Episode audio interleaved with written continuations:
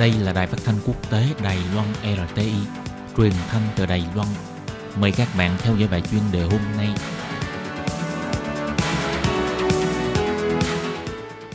Thúy Anh xin kính chào quý vị và các bạn. Chào mừng các bạn đến với bài chuyên đề ngày hôm nay. Chuyên đề hôm nay có chủ đề là Chuyên viên nghiên cứu của Đài Loan Ngô Duệ Nhân phân tích Hồng Kông giành tự do dân chủ đã làm thay đổi ý thức xã hội của Đài Loan. Và sau đây mời các bạn cùng lắng nghe nội dung chi tiết của bài chuyên đề này.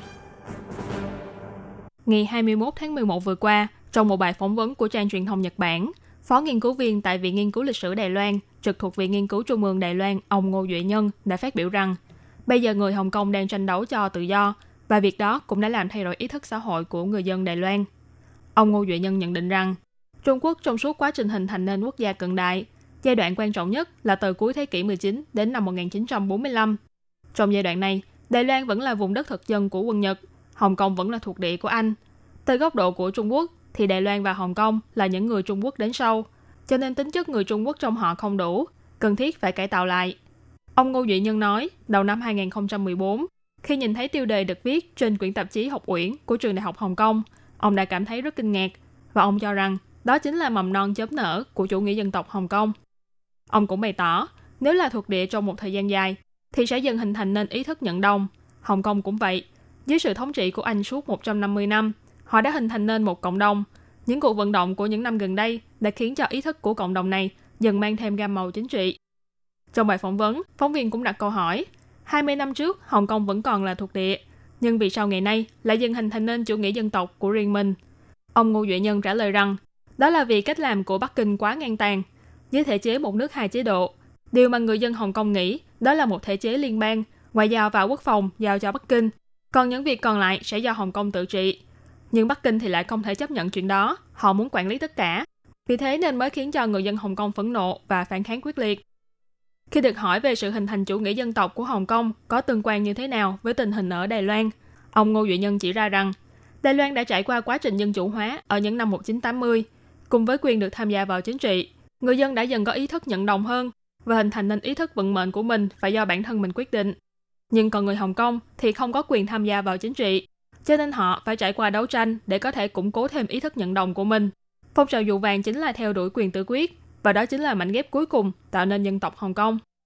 Ông Ngô Duy Nhân chỉ ra, cùng với sự lan rộng của chủ nghĩa dân tộc, thái độ của người Hồng Kông đối với Trung Quốc cũng dần có sự thay đổi. Ví dụ như Liên hội học sinh Hồng Kông, vốn là một tổ chức nghĩ rằng dân chủ hóa ở Trung Quốc chính là điều kiện để dân chủ hóa Hồng Kông. Thế nhưng sau khi phong trào dù vàng diễn ra, thì tổ chức này đã nhanh chóng về phe ủng hộ Hồng Kông độc lập.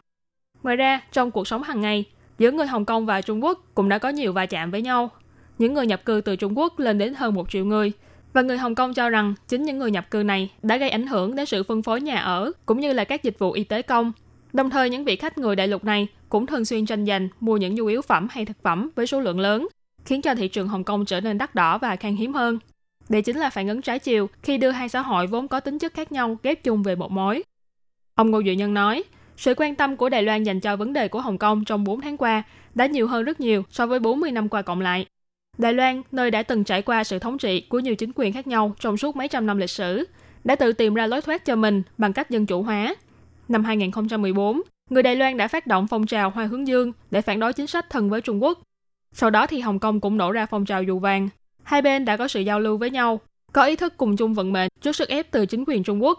Khi đó phong trào chỉ giới hạn ở học sinh sinh viên và các đoàn thể xã hội. Nhưng bây giờ, cả Hồng Kông đứng lên giành lấy tự do, sự quả cảm ấy đã làm thay đổi toàn bộ ý thức xã hội của Đài Loan. Khi người Đài Loan xem những hình ảnh bạo lực của cảnh sát Hồng Kông, họ đã không thể kìm nén được và tổ chức nhiều hoạt động lên tiếng ủng hộ cho Hồng Kông. Các trường đại học của Đài Loan cũng lần lượt thiết lập các bức tường Lenin để biểu đạt sự ủng hộ của mình. Cảm giác như phong trào vận động ở Hồng Kông cũng đã lan tỏa đến cả Đài Loan. Cuối cùng, phóng viên người Nhật đã hỏi rằng Hồng Kông nên đối phó như thế nào với chính quyền Trung Quốc. Ông Ngô Duy Nhân nói, nên từ bỏ ảo tưởng về Trung Quốc. Mặc dù có nhiều người nói rằng Hồng Kông chính là nơi thực thi một nước hai chế độ hoàn chỉnh nhất, nhưng đó chỉ là sự ảo tưởng. Bởi vì đối với một chính quyền tập quyền trung ương như chính quyền Trung Quốc thì việc phân chia quyền lực là không thể nào.